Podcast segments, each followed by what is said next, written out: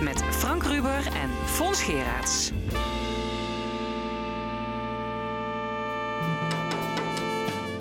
Zondag 8 november. Welkom bij De Stemming, het interview- en discussieprogramma van L1 Radio. Dit zijn de gasten in ons eerste uur. Twee jonge boeren over de toekomst van de landbouw. Antropoloog Janine Jansen observeerde het alledaagse werk van de politie. En onze economieanalist Bart Verspagen geeft een flitscollege over ondernemerschap. In het tweede uur een discussie over de vraag: is het Confucius Instituut in Maastricht een propaganda-instrument van China?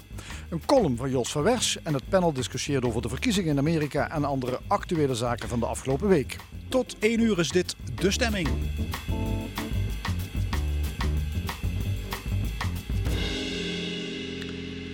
De landbouw ligt al geruime tijd onder het vergrootglas. En dat heeft alles te maken met de grote milieubelasting.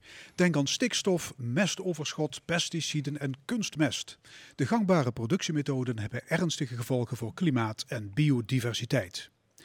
Over het boerenbedrijf nu en in de toekomst gaan we praten met twee jonge boeren.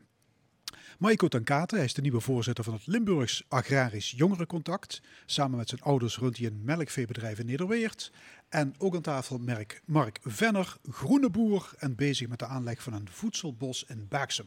Ja, goedemorgen allebei. Uh, Maiko Tankate, een melkveebedrijf in Nederweert. Uh, hoeveel koeien staan daar op stal of in de wei? Uh, ja, wij melken thuis 260 melkkoeien. En ja, bij ons komen de koeien niet, niet buiten. Het is eigenlijk gewoon een, ja, een bewuste keuze. Maar ja, daardoor hebben wij wel een keuze gemaakt om een hele ja, diervriendelijke stal te maken. Waar de koeien het ook gewoon hartstikke goed in hebben. Ja, en 260 melkkoeien, is dat voor Limburgse begrippen een groot bedrijf? Lijkt me wel, hè?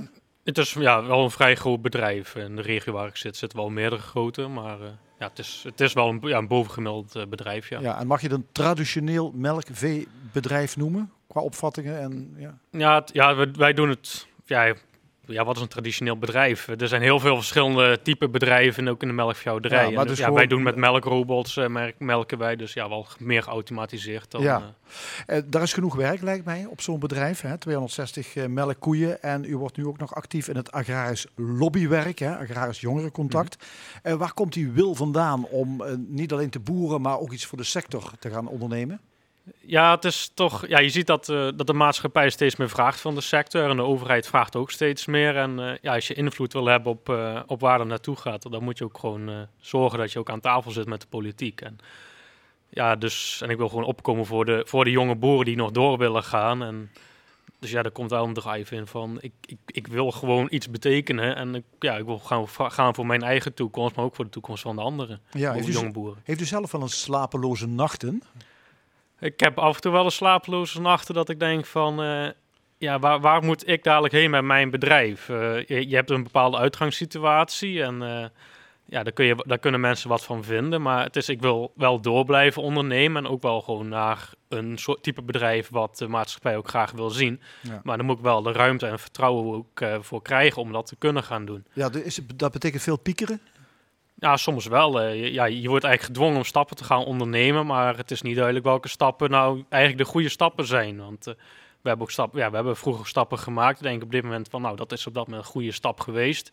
Alleen twee jaar later zeggen ze eigenlijk de overheid van, ja, maar uh, dit vinden we eigenlijk helemaal niet meer kunnen. Ja, je dacht, ik zit op de goede weg en dan komt er een maatregel van buiten je om en dan heb je het idee dat je daar niks aan had kunnen doen. Ja, want je, je, hebt, je hebt gewoon heel veel geld al geïnvesteerd. En ja, je kunt geld maar één keer, één keer investeren. En dan kun je niet weer aan die boer gaan vragen van... ja, nee, nou moet het weer helemaal anders. Ga maar weer opnieuw investeren. En ja. op een gegeven moment houdt het, is het geld ook een keer op om uh, te blijven Ja, er wordt vaak gekeken naar boeren in die buurt van die uh, natuurgebieden. Jullie liggen in de buurt van de Grote Peel. Dus uh, dat is te veel stikstofuitstoot. Het moet omlaag. Dus dat raakt jullie als melkveebedrijf denk ik direct. Ja, het is, uh, ja je, we weten dat uh, in 2030 moeten wij flinke stalaanpassingen gaan doen. Ja. Uh, ja, zoals de wetgeving er nu bij staat, ja, dan moeten wij aan normen voldoen waar wij op dit moment niet aan kunnen gaan voldoen, want die stalsystemen zijn er op dit moment niet. Er zijn wel volop in ontwikkeling, alleen ja, die ontwikkelingen gaan vrij langzaam, want ja, je moet bepaalde certificeringen gaan halen. Er zitten heel hoge kosten aan voor de bedrijven die die stalsystemen ontwikkelen. En dat duurt gewoon heel lang. Dus ja, je zit eigenlijk al de hele tijd te wachten op welk systeem kan ik gaan gebruiken? En dan ga je dan denken, ja, kan ik daar überhaupt nog wel betalen, ook als jonge boer zijn, ook in het licht van de bedrijfsovername. Dus ja, daar ga je er wel wakker van liggen. Ook aan tafel Mark Venner. Mark, je bent opgegroeid op de boerderij van je vader hè, in Baaksum. Jullie hebben ook een melk, uh, melkveebedrijf. Ja, dat Hoe- klopt. hoeveel koeien? 50. Dus dat is eh, wel een flink verschil met eh Maiko. Want zij hebben er 260. Ja. Eh, dat levert toch geen volwaardig inkomen op? 50 koeien? Nee, dat klopt. En daarom zijn we ook gaan kijken naar eh, andere mogelijkheden van boeren. En uitgekomen bij een eh, voedselbos. En dat is ook de ehm, manier van boeren die het dichtst bij mij staat. En ook bij de rest van het gezin. Ja. Maar heeft je vader vroeger nooit aan schaalvergroting gedaan? Lenen bij de bank en uitbreiden maar? Nee. Bewust niet?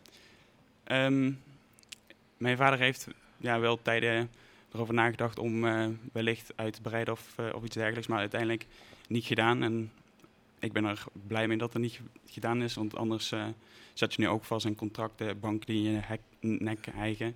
Ja. En dit geeft ons de mogelijkheid om een andere keuze te maken. ja. Je vader wilde er over twee jaar mee stoppen. Dan is hij 65. Dan vindt hij het mooi geweest. Waarom wil jij die melkveehouderij niet overnemen? Ehm, ten eerste door de omvang, omdat er niks in te verdienen is. Ik denk dat ook een belangrijk ding is wat meespeelt dat ik eh, mijn hart eh, niet sneller ga kloppen van een zwart-witte melkkoe. En dat is wel iets wat je ziet bij eh, echte melkveehouders, die, die, die leven voor de koeien. En dat heb ik niet. En omdat ik zag dat de 50 melkkoeien die in de stal staan 20 hectare grasland nodig hebben. En dat vond ik wat eentonig en weinig biodiversiteit. Ja, jij vindt ook dat het traditionele landbouw op een doodspoor zit. Nou, ik geloof zelf in een andere manier van landbouw. Ik denk dat dat wel een, een, een goed punt is. Maar het is niet dat ik tegen de normale Nee, maar in landbouw- methoden die minder schade berokkent aan mens, Ja. natuur en milieu. Ja, ja. daar En daarom ga je beginnen met een voedselbos. Wat, wat is dat, een voedselbos? Ehm, een voedselbos is door een mens ontworpen landbouwmethode. Wat een bosecosysteem nastreeft. En daarbij gebruik je verschillende plantlagen. Hoge bomen, lage bomen, struiken, vaste planten, klimplanten. Je hebt een heel groot palet aan keuzes die je kunt eh, uitvoeren. En uiteindelijk zijn alle keuzes die je maakt nuttig voor de mens. Dus de Ja, ja, wat ga je doen met die vruchten en gewassen? eh, verkopen. Op de markt? Nou, met name restaurants en cateraars zijn eh, op dit moment geïnteresseerd in de producten. Maar uiteindelijk zou je ook consumenten kunnen bedienen als burgers in de omgeving. Ja.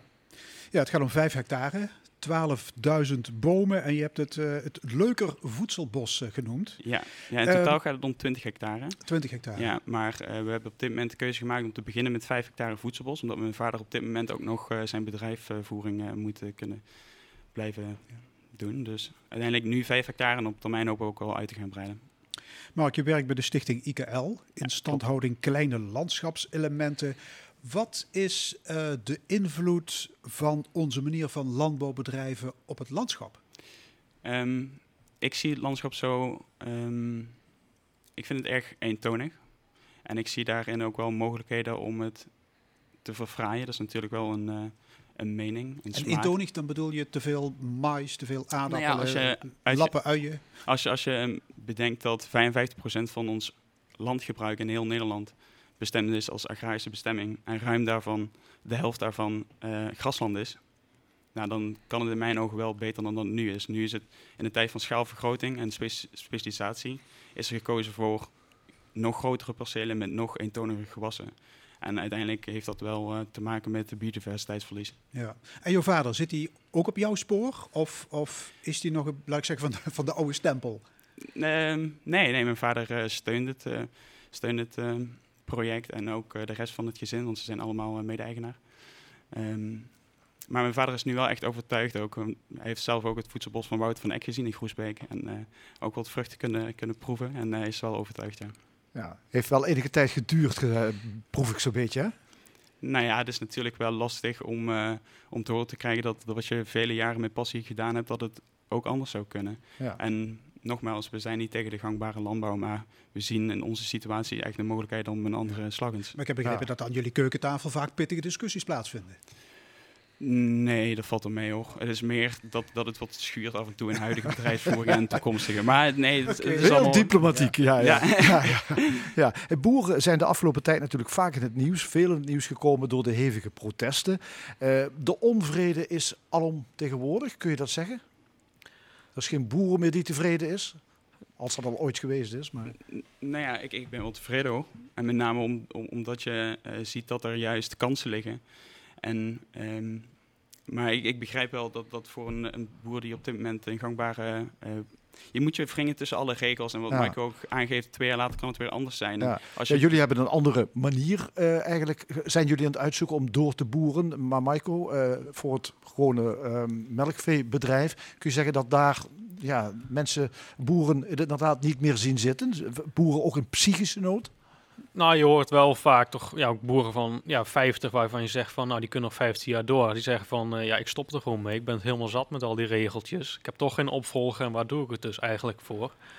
En ja, dat is wel zorgwekkend, maar ook wel dat je eigenlijk hoort dat sommige ouders tegen hun kinderen ook wel zeggen van ja, moet jij nog wel boer worden? Eigenlijk moet je er gewoon Nederland helemaal niet meer willen. En dat is voornamelijk ook wel heel erg door al die regeltjes en de steeds wisselende wet en regelgeving. Want wanneer doe je het nou eigenlijk wel goed en geef de boeren ook eens een keer de rust om juist die regels die we net bedacht hebben, om die eens in je bedrijfsvoering te kunnen implementeren en dus mee aan de gang te gaan. Dus Bo- Boeren zien door, eh, ja, door, door de bomen, ja, sorry voor de flauwe woordspeling, maar het, het bos niet meer. nee, dat is echt. En ook heel veel wetgeving, die, die knelt elkaar ook heel erg. En ja, dan moet je daar maar in manoeuvreren. En als, als je nou kijkt van hoeveel adviseurs een melkveehouder of een boer gewoon nou nodig heeft om eigenlijk eh, ondersteuning te krijgen in, de, in het doolhof van wet en regelgeving, dat is, dat is eigenlijk gewoon absurd. Ja. Dus, Is, is dat ook een van de redenen dat boeren zo militante actievoerders zijn geworden?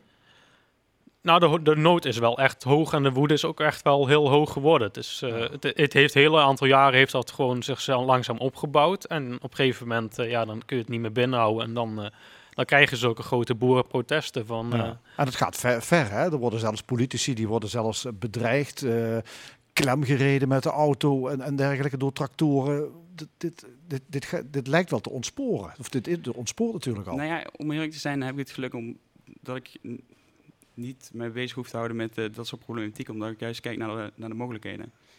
En ja, dus voor mij is dat minder relevant. Maar ik vind het wel zeer eh, zorgelijk dat, eh, dat dat de situatie is. Ja, Marco, hebben jullie daar wat con- eh, discussie over in het agrarisch jongerencontact? Over deze harde vorm van actie voeren?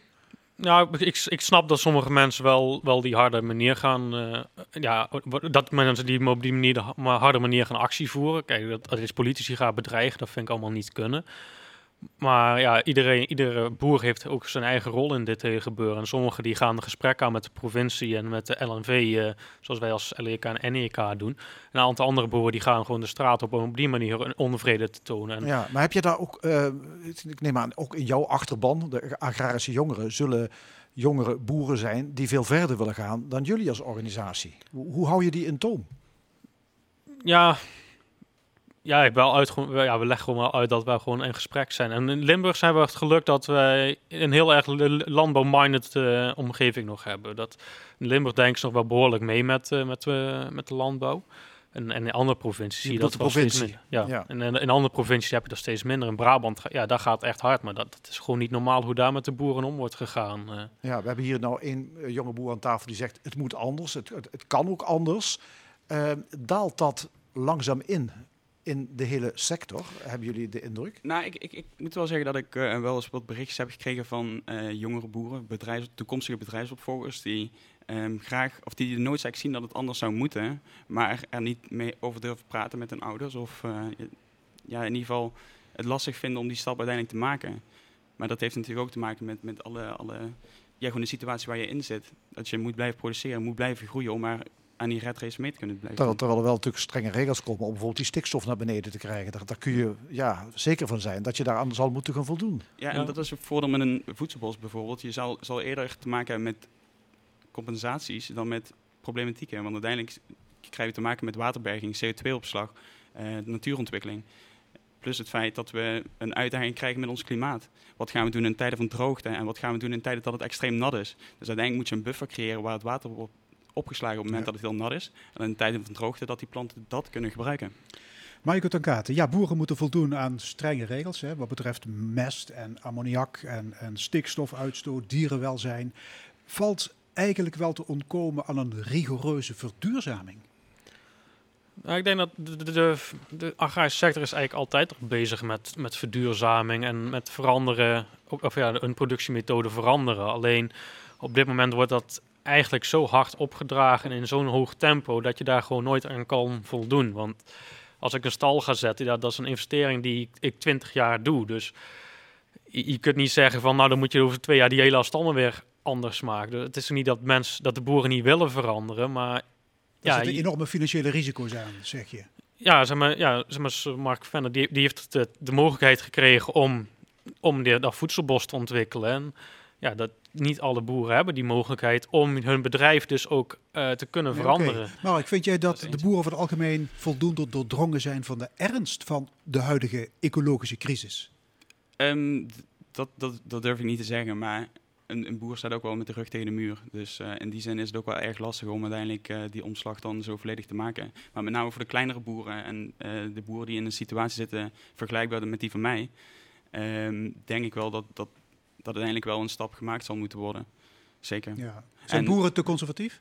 Ehm, ja, denk ik wel. Maar goed, dus ook wel ehm, omdat de situatie daarna is. Ja, ja de Dus- politiek misschien ook. Dus Want pas geleden kwam in het Europees Parlement de landbouwbegroting aan de orde. En wat blijkt, er verandert helemaal niks aan die 350 miljard euro aan landbouwsubsidies. Mhm. 350 Ja, dat is veel miljard. Dus de industriële boeren wordt geen strobreed in de weg gelegd.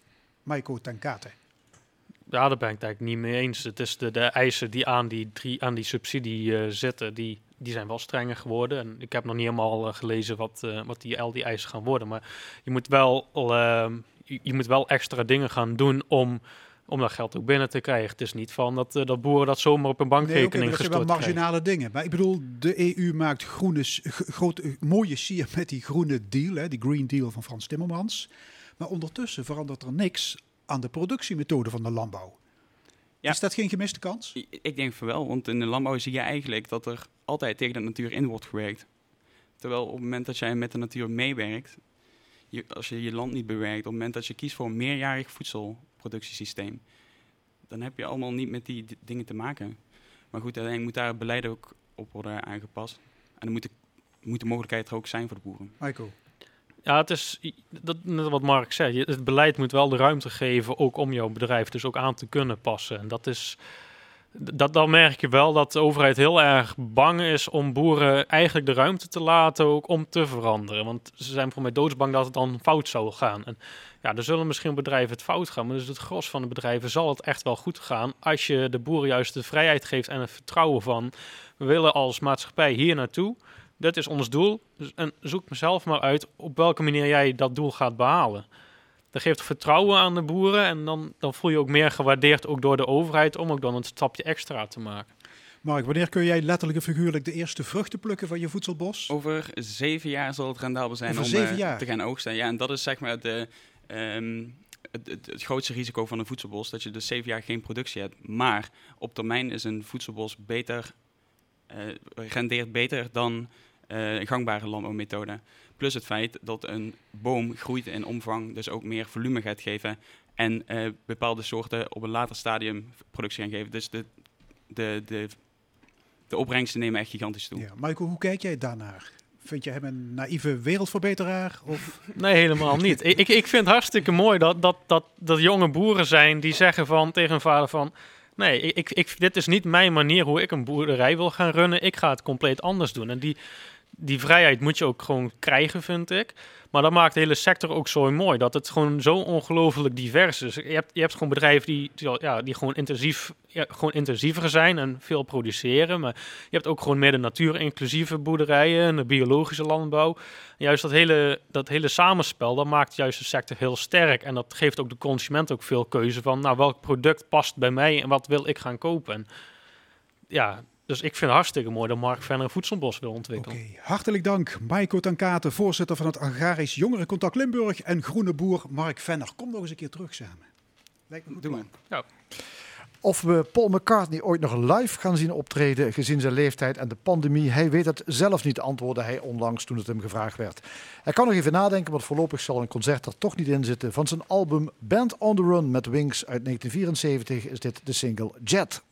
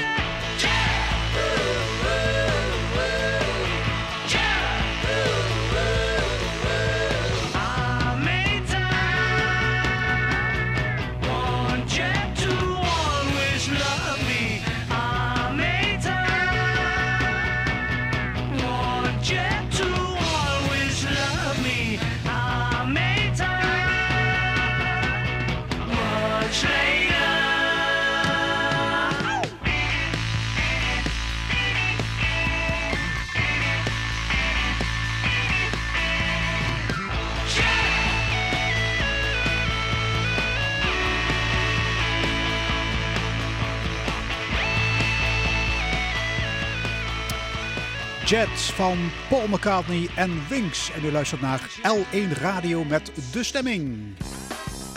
De Analist. Vandaag met economie-analyst Bart Verspagen. Bart, goedemorgen. Goedemorgen. Je wil het vandaag gaan hebben over ondernemers. Uh, het is jou opgevallen dat deze uh, mensensoort opvallend vaak in het nieuws is de laatste tijd. Op welke manier? Ja, je hoort eigenlijk steeds weer dat die uh, ondernemers terugkomen. Je ziet dat ze banden hebben met provinciale en landelijke politici. dat gaat niet allemaal, kan niet allemaal door de beugel.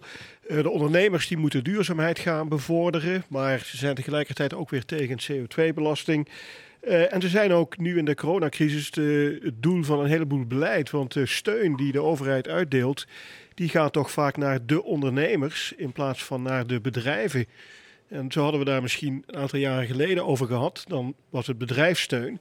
Nu is het steun voor de ondernemer. Ja.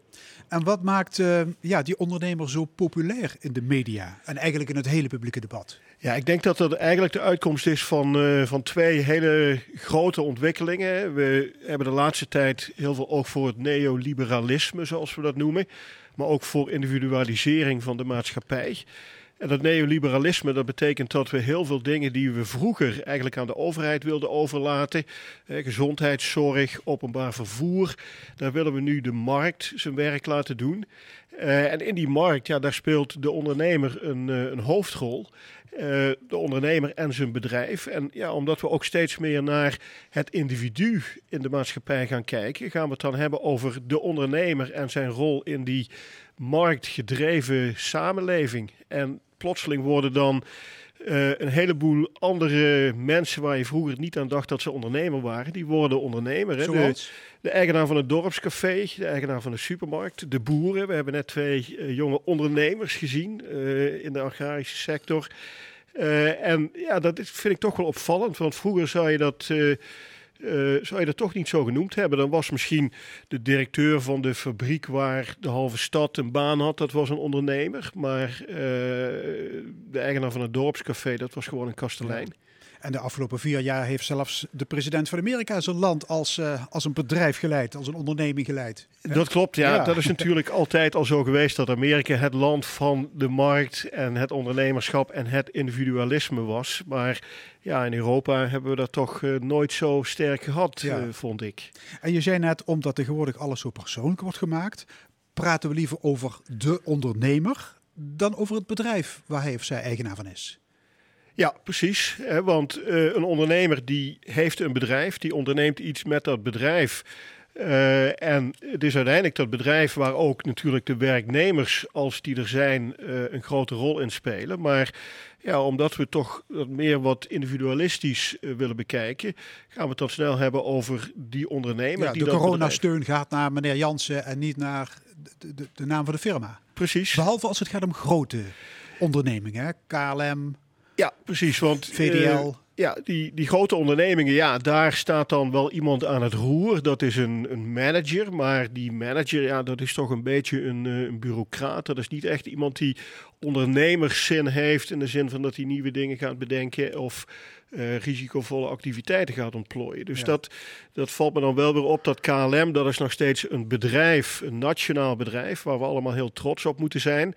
En daar gaat het dan weer net niet over dat ondernemerschap. Bart, geeft dat aan dat we anders zijn gaan denken over de rol van de economie in onze samenleving? En dat het begrip ondernemerschap is veranderd? Wat, wat is de kern eigenlijk van ondernemerschap? Ja, de kern van ondernemerschap is eigenlijk dat uh, die ondernemer die neemt risico en die innoveert ook. Uh, en dat innoveren, daar zitten die risico's aan. Dus die ondernemer die bedenkt nieuwe dingen om geld mee te verdienen.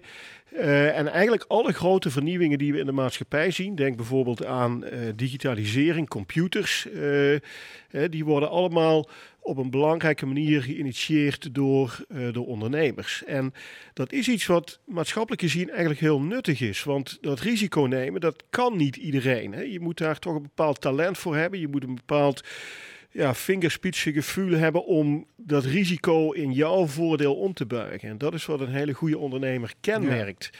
Eh, die neemt dat risico en ja, soms gaat het ook mis. Hè. Denk aan Bill Gates, uh, Steve Jobs. Dat zijn bekende ondernemers uit de computerwereld. Die zijn steenrijk geworden. Maar er zijn veel meer ondernemers in die sector die niemand kent, omdat ze gewoon mislukt zijn.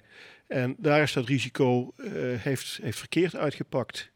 Dus het is goed dat we zoveel ondernemers hebben, want die helpen de maatschappij vooruit. Ja, in principe wel. Het ondernemerschap heeft een belangrijke maatschappelijke functie, maar ja, we kunnen het ook een beetje overdrijven. En ik vind dat we dat begrip van ondernemer en ondernemerschap, dat dat een beetje toch ook aan uitholling uh, onderhevig is. We kennen allemaal het uh, fenomeen van de ZZP'ers, de zelfstandigen zonder personeel.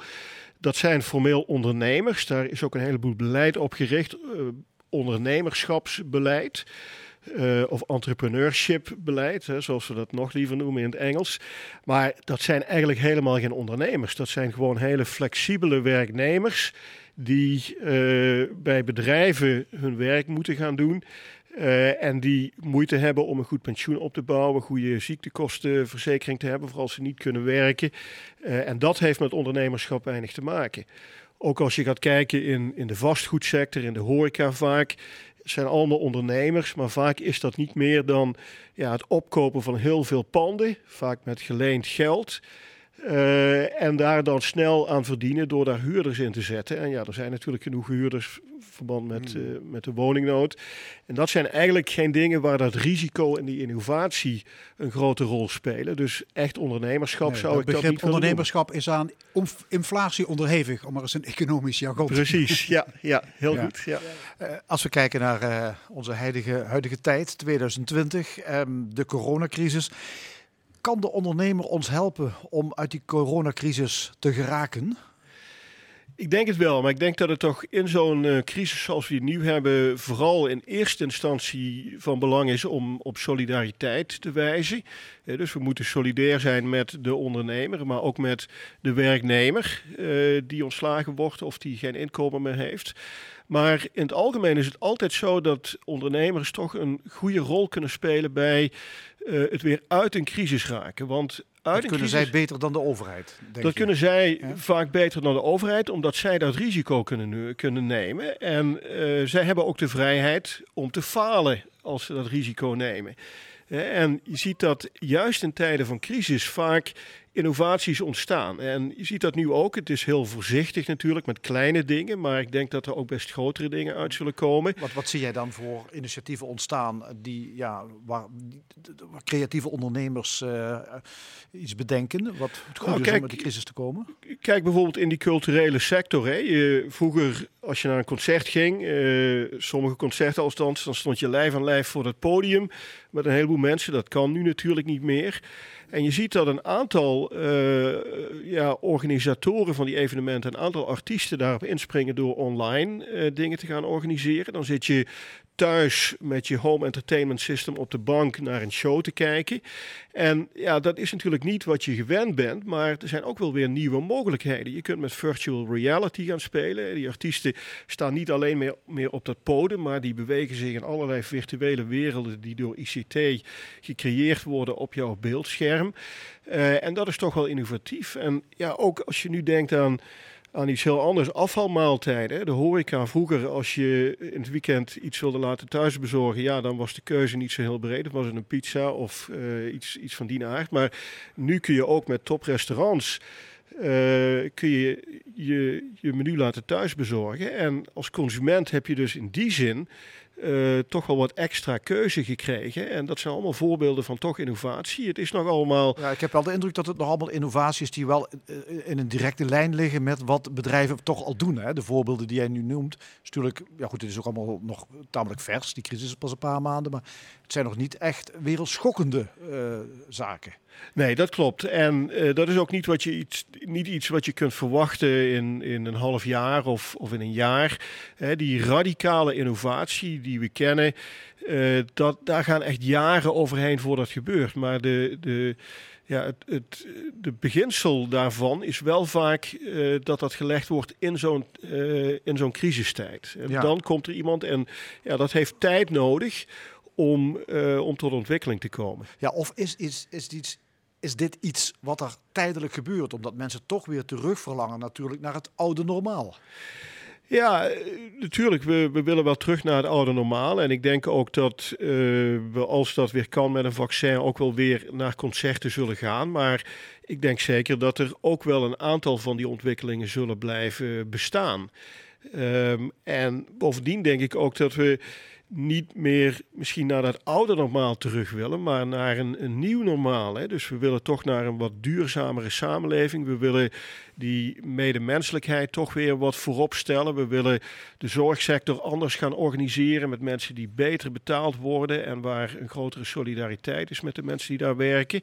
En daar hebben we toch ook ondernemers voor nodig. En dan denk ik vooral dat uh, wat we tegenwoordig het, het, zogenaamde sociale ondernemerschap noemen, dat dat een hele belangrijke rol kan spelen. En een sociale ondernemer, dat is iemand die ja, in alle opzichten een ondernemer is, maar het niet alleen maar doet voor zijn eigen winst. Die doet dat ook omdat hij uh, maatschappelijk gezien iets wil bereiken. En ja, het voedselbos waar we net over gehoord hebben, is daar misschien al een voorbeeld van. Hè? Dat is iemand die nadenkt van ja, waar moet de maatschappij naartoe en hoe kan ik mijn ondernemerschap daarvoor inzetten om dat te bewerkstelligen. Dus ik verwacht daar wel veel van als we weer teruggaan naar ja, een oud normaal of een, nieuw normaal, dat we dan uh, van die sociale ondernemers zullen hebben die daar uh, heel veel goede en, en belangwekkende ontwikkelingen in, uh, in gang kunnen zetten. Dus we hebben eigenlijk ook wel een crisis nodig. Hè? Dat is misschien vervelend om het zo te stellen. Maar je hebt misschien een crisis nodig om een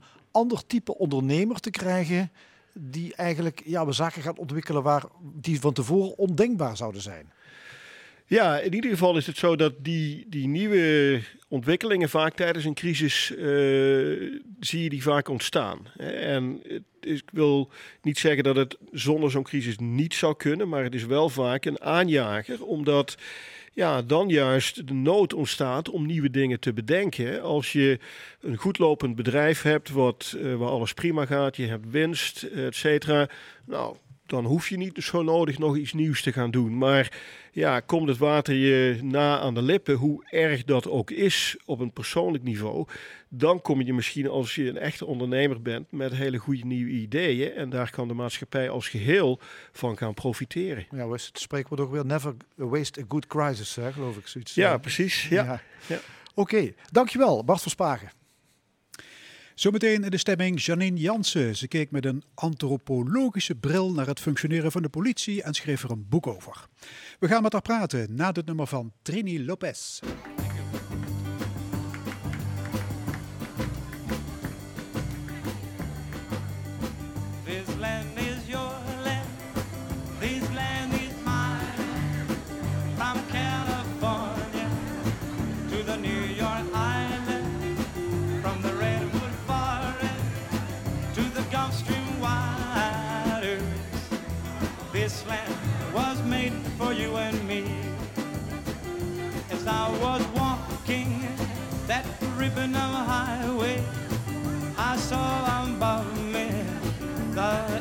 Skyway I saw below me that golden valley. This land was made for you and me. Everybody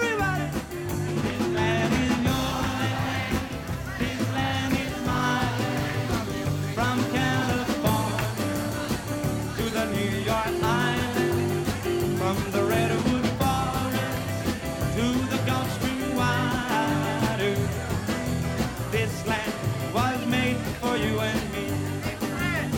I roam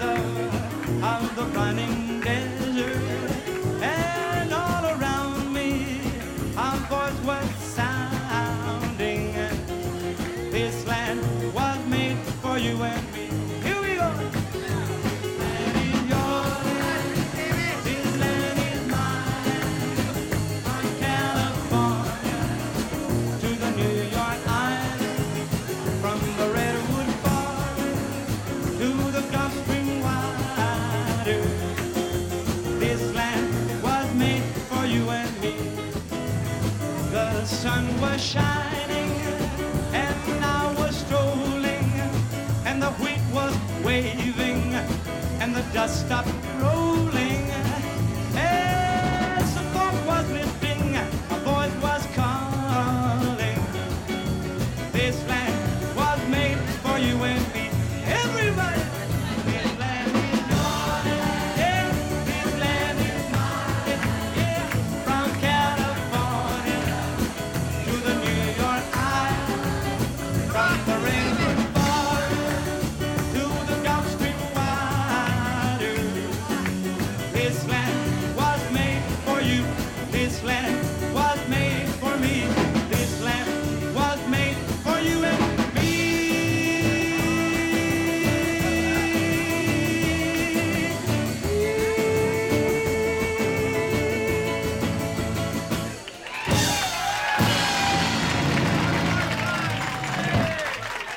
Trini Lopez in de stemming van L1. Politiewerk wordt steeds ingewikkelder. Door de komst van migranten bijvoorbeeld krijgen agenten te maken met denkbeelden die ze niet kennen. Want hoe onderzoek je eergerelateerd geweld? En hoe bemiddel je als vrouwelijke agent in conflicten tussen diep conservatieve amokmakers? Antropoloog Janine Jansen geeft les aan politieagenten. En ze is bijzonder hoogleraar rechtsantropologie aan de Open Universiteit. Ze schreef een boek, Observaties van een korpsantropoloog. Jansen is onze volgende gast. Ja, goedemorgen mevrouw Jansen. Goedemorgen. Ja, u komt uit Limburg, maar u woont in Den Haag, dus we praten via een lijnverbinding met elkaar. Uh, ja, u bent antropoloog en doet onderzoek bij de politie. Terwijl, ja, ik denk veel mensen denken antropologen die doen on onderzoek naar uh, familierelaties op de Boliviaanse hoogvlakte of uh, tribale initiatierites in de binnenlanden van Papua. Zit u niet op de verkeerde plek daar bij de politie? Ik zit helemaal goed. Maar ik vind het wel grappig dat u dat zegt. Want toen ik uh, nog heel klein was, in Limburg woonde, had ik eigenlijk ook wel een vrij romantisch beeld van die antropologie. het was een beetje Pipi Langkous op ontdekkingsreis. Ik had daar, zoals ik zei, een heel romantisch beeld van. En ik dacht inderdaad, het gaat over leuke reizen en dat soort dingen. En toen ben ik toch aan die studie begonnen. Bleek iets heel anders te zijn. Maar het was wel een schot in de roos. Ja, u bent eigenlijk al meteen terechtgekomen in de gevangenis, heb ik gelezen. Ja, als onderzoeker. Ja. Niet als gedetineerde. Maar uh, ik heb Latijns-Amerika-studies gedaan. En ik uh, ben als student ook een tijdje in Colombia geweest om onderzoek te doen. En toen ontdekte ik eigenlijk al heel snel van, ja, ik heb eigenlijk niet de bagage om hier iets te doen wat die, waar die mensen daar iets aan hebben. En ik ben me veel meer gaan realiseren dat antropologie niet staat voor reizen, maar voor een bepaalde manier onderzoek doen. Het is vaak wat kleinschaliger. En waar antropologen heel erg in geïnteresseerd zijn, is hoe de mensen waar wij in, ge in, geïnteresseerd zijn, waar we meer van willen weten, hoe die zelf naar de wereld kijken. Een antropoloog is heel erg geïnteresseerd in de visie van binnenuit. En ja. toen ik studeerde, ben ik heel lang zoekende geweest. Toen ik terug kwam uit Colombia, wat moet ik nou gaan doen? En toen heb ik een keer een vak gedaan, etniciteit en criminaliteit. Ik had me nooit gerealiseerd dat daar een verband tussen werd gelegd. En toen zat daar een bezoek aan vast aan een huis van bewaring. Ja. En daar bleken heel veel gedetineerden uit Latijns-Amerika te zijn. En daar ben ik toen op afgestudeerd. Ja, en, en, en nu bij de politie. op het veld van criminaliteit gewerkt. Ja, ja en, en nu uh, ja, geeft u les aan uh, politieagenten. Uh, u doet ook onderzoek naar het, de, het korps, het politiekorps. hebben ze daar niet het idee dat is wel, um, wij worden wel, er, ja, bedoel, hoe kijken ze tegen u aan? Een antropoloog die daar binnen het korps gaat kijken naar hoe politiemensen handelen. Lijkt me ook wel ja, een beetje ja, intimiderend. Uh, dat valt heel erg mee. Ik werk daar al heel erg lang. Ik ben zelf ook politieambtenaar. Uh, ik ben onderdeel van het korps. Daarnaast ben ik lector en ook leraar. Maar ik sta eigenlijk voor hetzelfde aan de lat als mijn collega's bij de politie. Hè. Je werkt op het terrein van veiligheid. En ik werk bij het Landelijk Expertisecentrum Eergerelateerd Geweld. En een van de doelen waarom ik daar zit, is dat ik ook bij wil dragen aan het voorkomen en stoppen van dat geweld. Ja. Ik doe alleen andere dingen dan mijn uitvoerende collega's. Maar ik ben er om te helpen. Ja, politiewerk is ingewikkelder geworden in Nederland. Uh, kun je dat stellen, nu Nederland ook multicultureler wordt?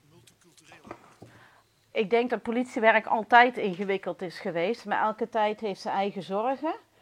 En eh, als ik kijk naar de eerproblematiek, dan hebben we ook met mensen te maken die deels net in Nederland zijn. Maar het gaat ook om mensen die geboren en getogen zijn in Nederland. En wat ik bij de politie doe, is dat ik me verdiep in de achtergronden van die zaken. Niet alleen puur uit wetenschappelijk interesse, maar vooral om de politie te helpen om tot methoden en technieken te komen waarmee ze die zaken tijdig kunnen herkennen en aanpakken. Ja, wat is dat eigenlijk, eergerelateerd geweld? Uh, dat gaat om geweld, waarbij de familie-eer een hele belangrijke rol speelt. Uh, westerse mensen die denken vaak dat gezin en familie hetzelfde is. Dat is niet zo. Uh, een gezin dat is voor ons ehm, vaak zeg maar vader, moeder, 1,7 kind, een hond en een kat. En in grote delen van de wereld is de familie heel erg belangrijk. En de familie, dat is wat antropologen ook wel mooi de extended family noemen. Dat is de uitgebreide ring die om het gezin heen zit. Dus dat zijn uh, opa, oma, ooms, tantes, neven, nichten, achterneven en nichten.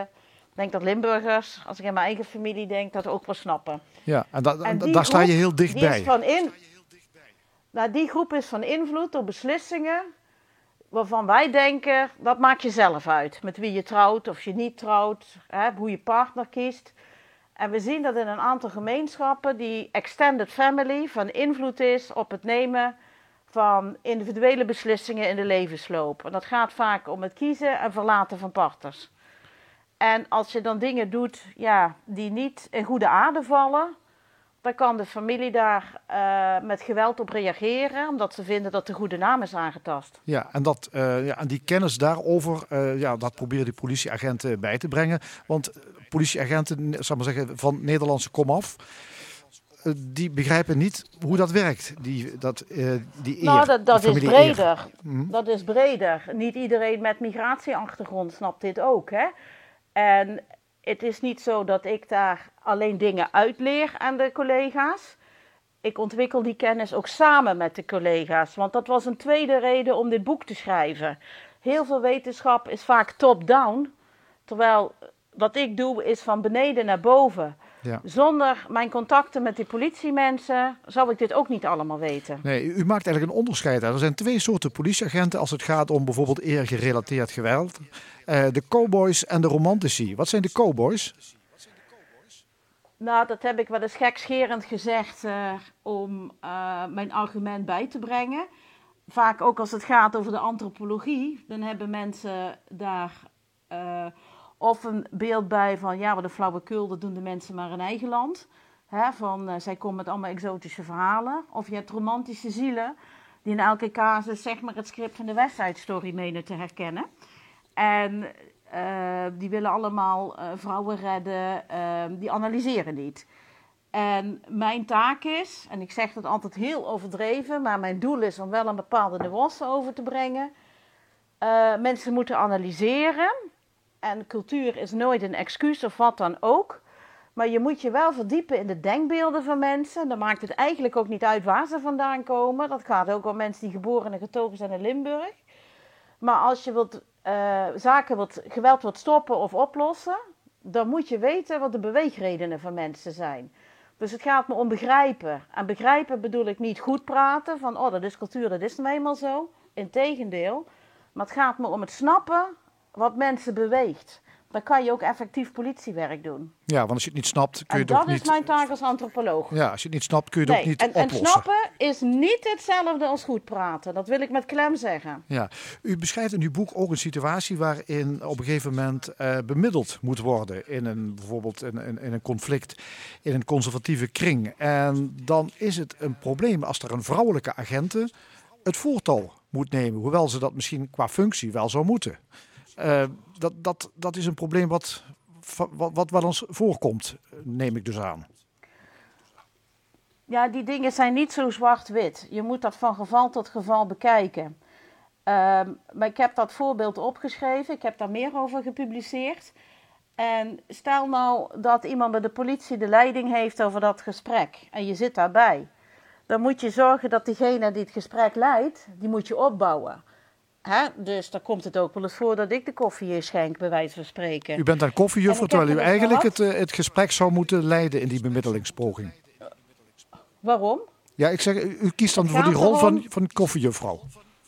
Dat heb ik wel eens gedaan. Dat doe ik niet standaard. Dat ligt eraan hoe het loopt.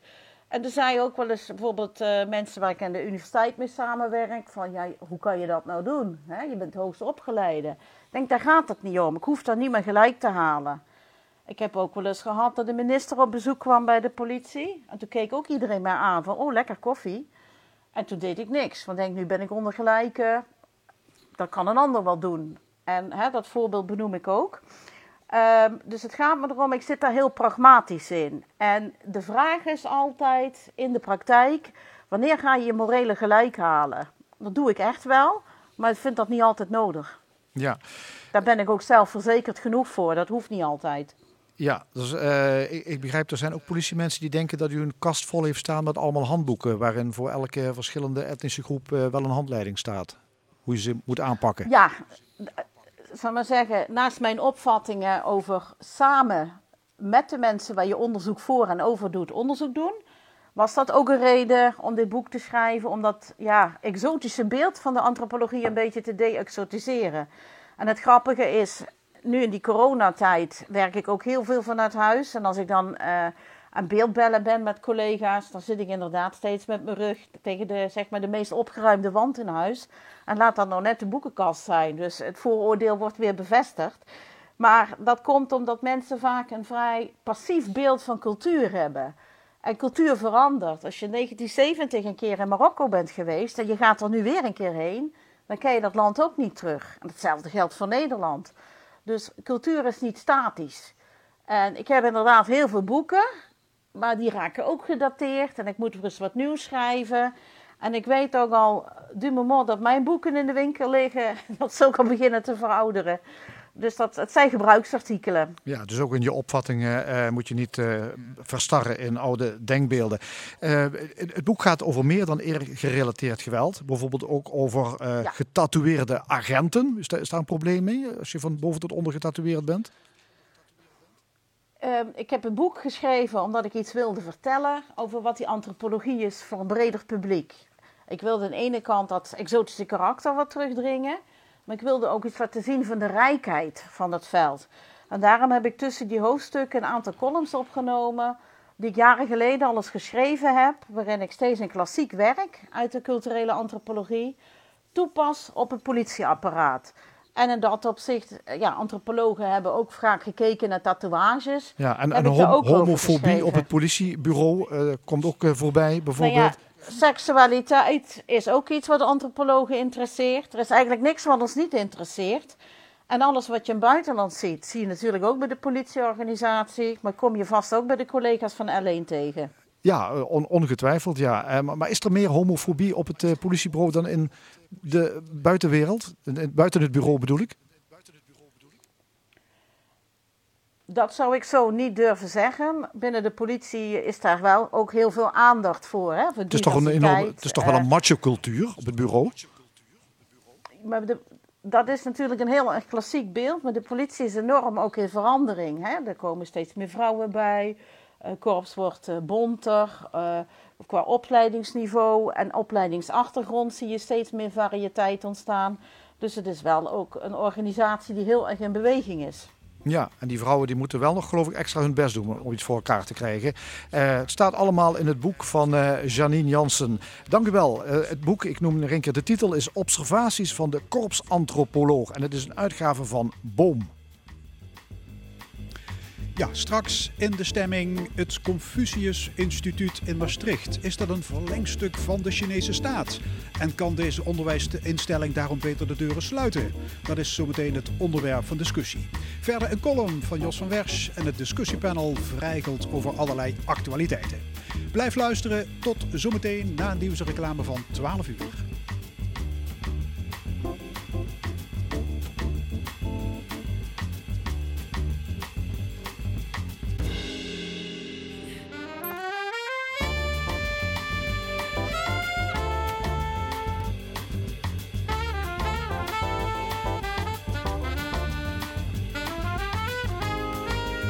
De Stemming.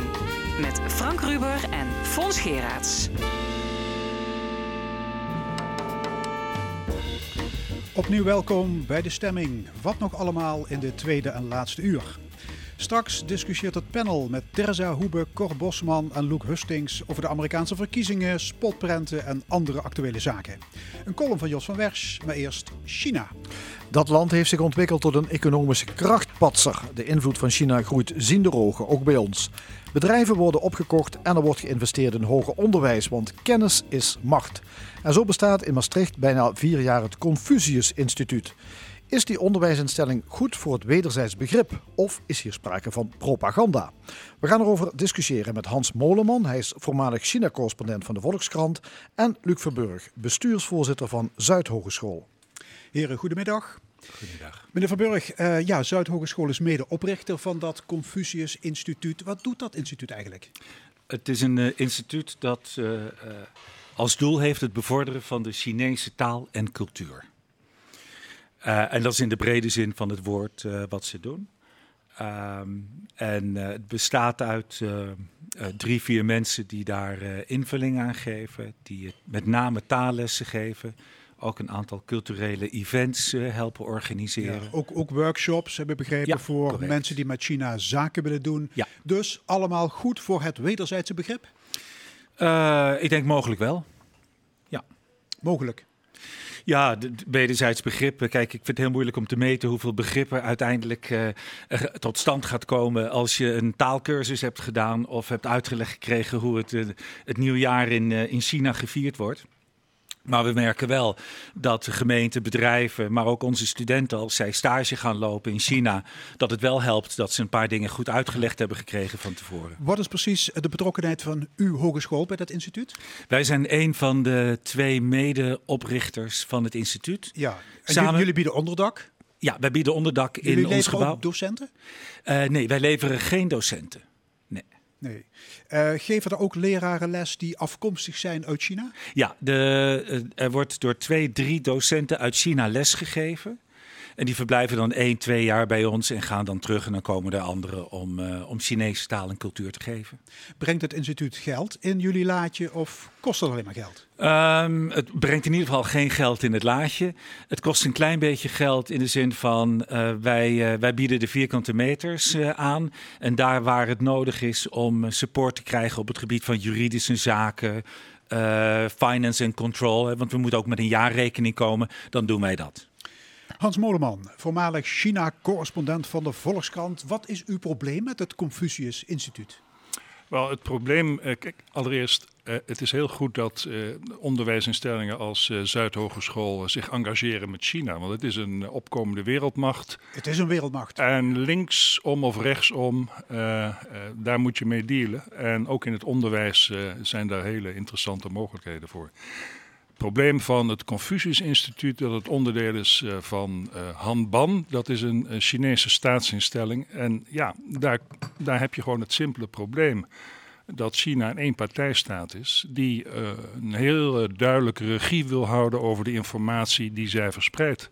En dat betekent dat je als democratische, vrije, westerse school, samenleving, opeens partner bent met een instelling, Confucius, Hanban, Peking, die zegt nee, wij willen niet dat je daar en daar over spreekt.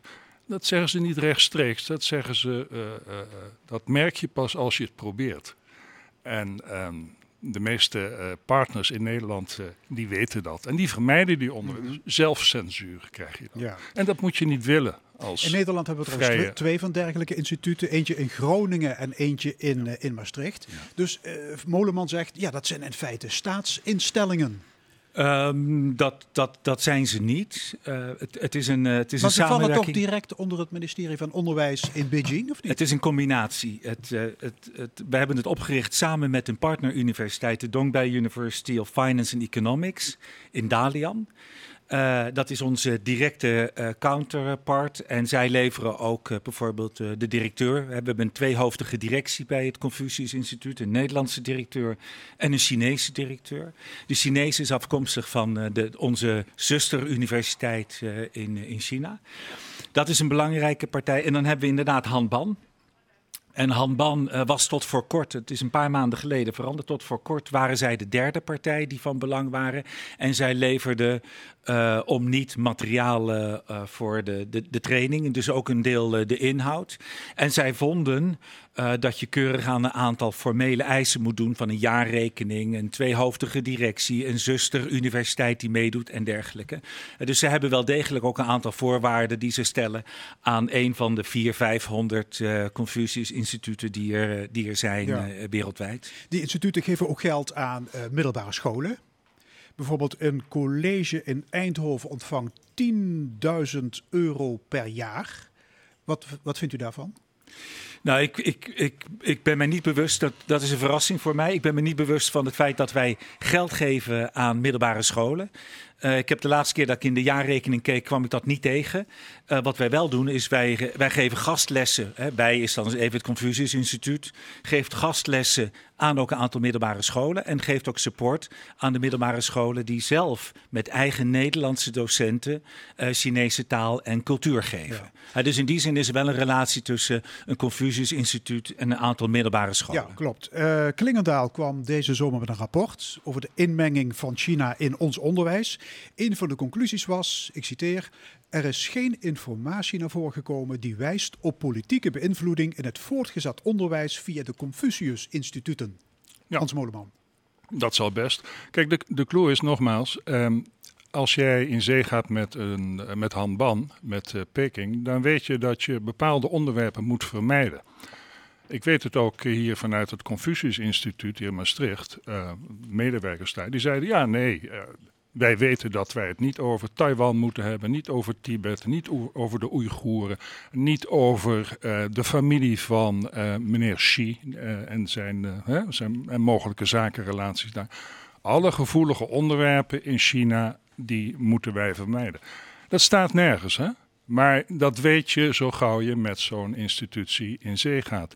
En, en het, is, het is een beetje eh, eh, naïef om te denken dat eh, de mensen die vanuit Peking naar hier gestuurd worden, dat die dat ook niet in de gaten houden. Ja. Meneer Maar Van wat, je vindt wilt- u, wat vindt u van die kritiek? Kijk, de- nog even één Ja. punt. Je wil ook geen problemen. Hè? Ik bedoel, ik begrijp Zuid wel. Het is een dilemma. Hè? Je wilt wat met China. Dat beleid is al veel jaren geleden ingezet. Hè? De, de voorganger eh, in de directie, meneer Van Rosma, die, eh, die is op verkenningsreis geweest. Eh, Dat, dat is al meer dan tien jaar geleden. En je wilt wat. Je bent een van de grootste onderwijsinstellingen in, in, in, in Nederland. En je, je wilt wat met, met, met China. En als je dan zo'n band hebt, dan wil je die graag houden. En, en dan is het heel moeilijk om de stap te zetten van ja, misschien moeten we toch eens re-evalueren wat hier eigenlijk, eh, eh, wat hier eigenlijk het nut van is. Want er wordt censuur toegepast. Hè, de, de, de, Nee, de situatie ja, nee, van de Oeigoeren nee. komt niet aan de orde, Tibet Ja. komt niet aan de orde, Ja. zei net. Zelfcensuur. Zelfcensuur. Ja. Ja. Meneer Van Burg. Nou, wij, wij zijn met het Confucius Instituut begonnen een aantal jaar geleden om eigenlijk de, drie redenen. Hè. De eerste reden was dat wij een, een, een, een Chinese taalopleiding hier in Maastricht hebben.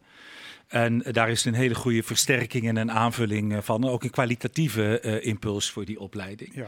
Het tweede is dat onze studenten, eh, die willen we niet onthouden, de mogelijkheid om goed voorbereid, ook eh, met China, zo- zoals meneer Moleman ook aangaf. Het is een hele belangrijke economische eh, macht om, om ook met China in contact te komen.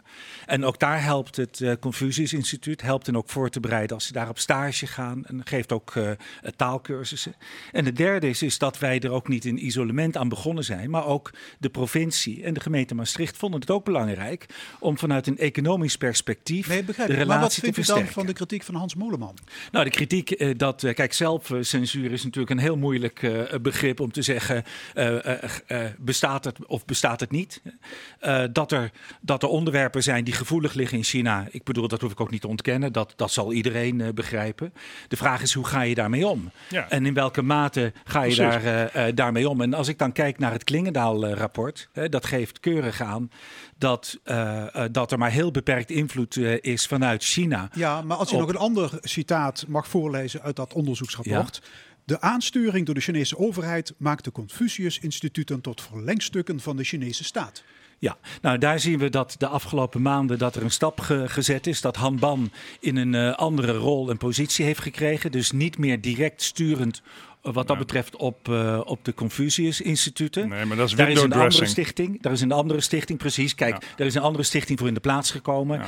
En eh, het is minder direct eh, wat dat betreft de relatie tussen handbanden en de instituten. Maar ik ben ook niet zo naïef om te veronderstellen dat er geen relatie is Nee, tussen China, de is- overheid en de instituten. Nee, want wat is de proef op de som?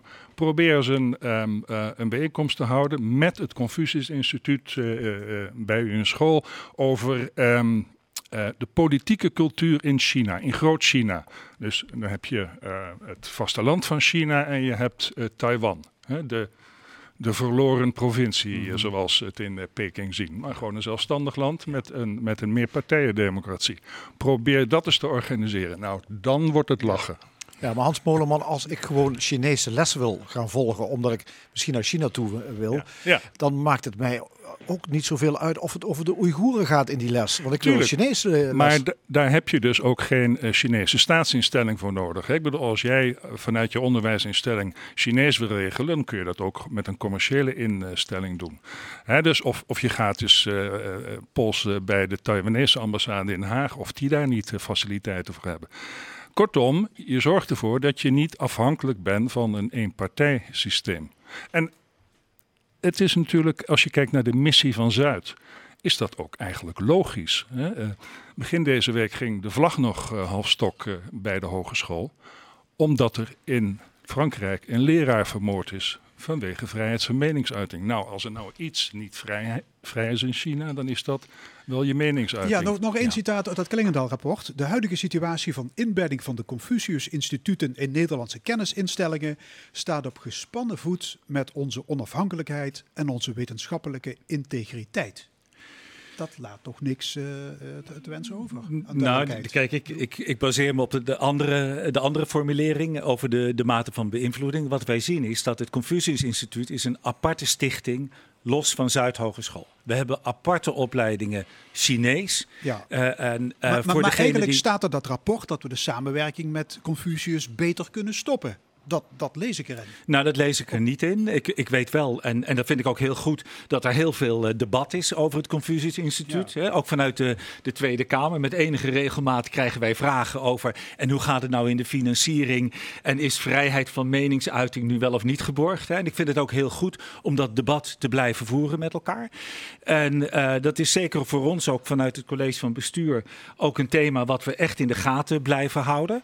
Eh, maar de andere kant is dat een instituut wat ons kan helpen om meer inzicht, kennis en, en ervaring op te doen waar het gaat om, om de Chinese taal en cultuur, vinden wij op dit moment een belangrijke toevoeging in het totale palet.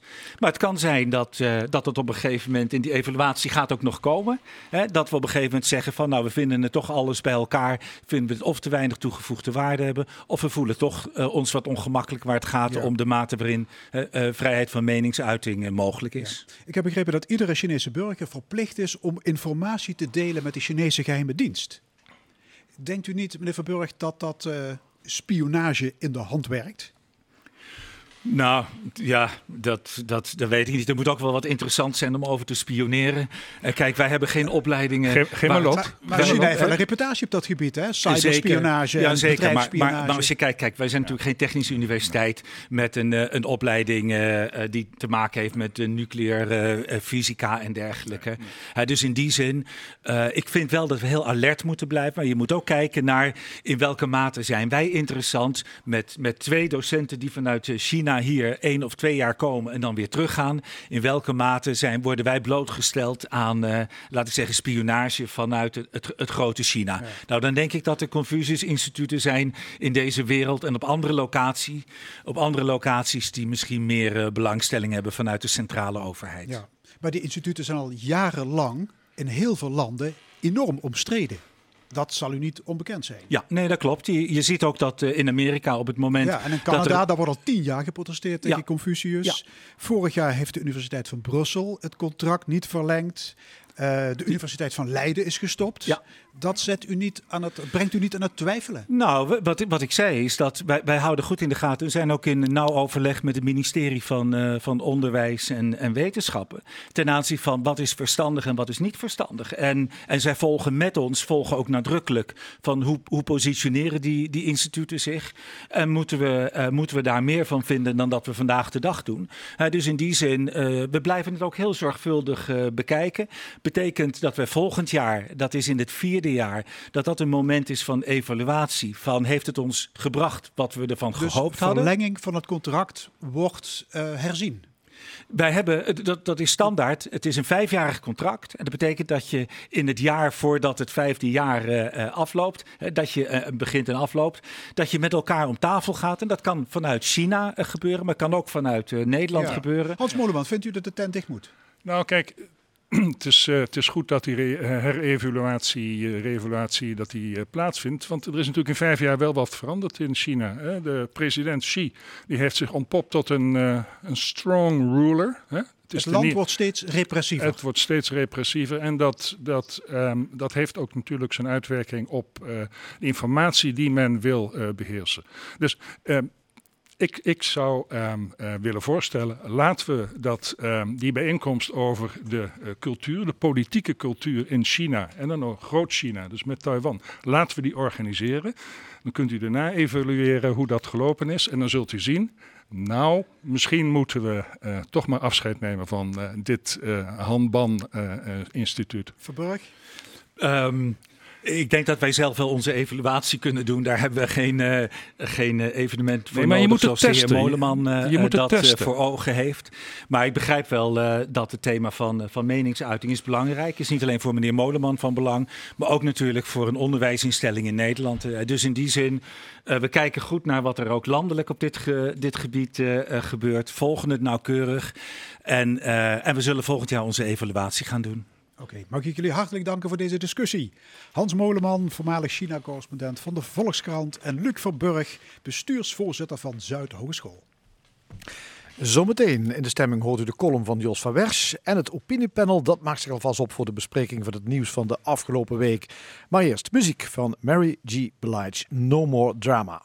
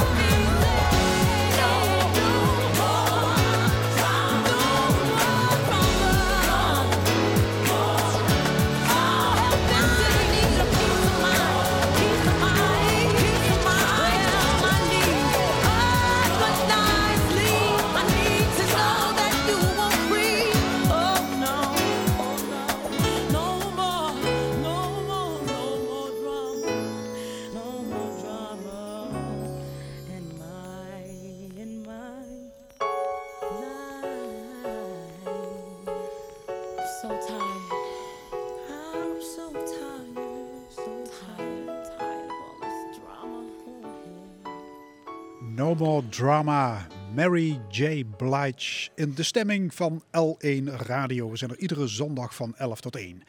We zijn toe aan de column van de week. De column. Vandaag met Jos van Wersch. Schandalen overleven, zaken onder tafel vegen, beschuldigingen uitzitten. Hij heeft tijdens zijn ambtsperiode bewezen waartoe hij in staat is. Eind juni tetterde hij in hoofdletters op Twitter dat hij voor law and order zou zorgen. Toen duizenden mensen in Washington demonstreerden tegen racisme en politiegeweld. Waarna hij naar de golfbaan vertrok. Eind juli, met 4 miljoen besmette Amerikanen, leek hij vastbesloten om iets aan het coronavirus te doen. Een dag later ging hij golven bij zijn privéclub. In september werd hij in boekvorm geconfronteerd met aantijgingen van een totaal andere strekking. Hij speelt zowaar vals als hij golft. Bijvoorbeeld stiekem de bal van de tegenstander meenemen naar de zandbunker.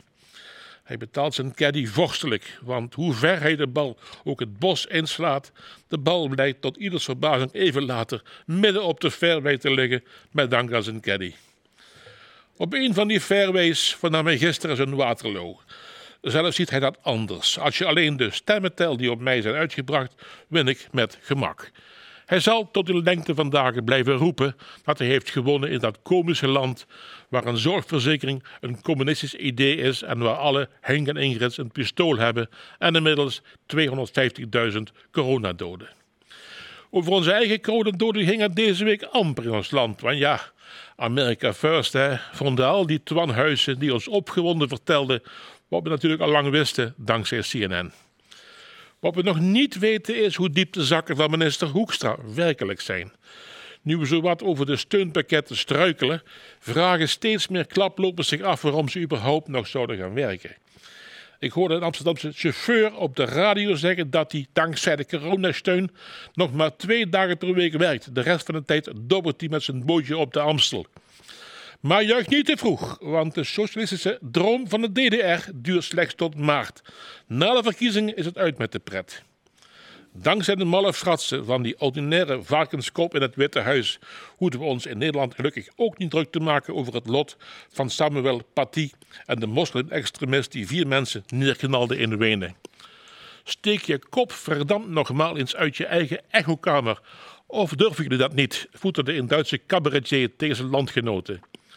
De witte wijn sippende elite sussen geweten, want we zijn immers voor Biden en een beter milieu en we zijn tegen Trump en racisme. Maar dat is te weinig in een wereld waar een docent in Rotterdam moet onderduiken om een spotprent en een leraar in Parijs op straat wordt onthoofd. De Duitsers hebben daar een mooi woord voor: Haltung en civielcourage.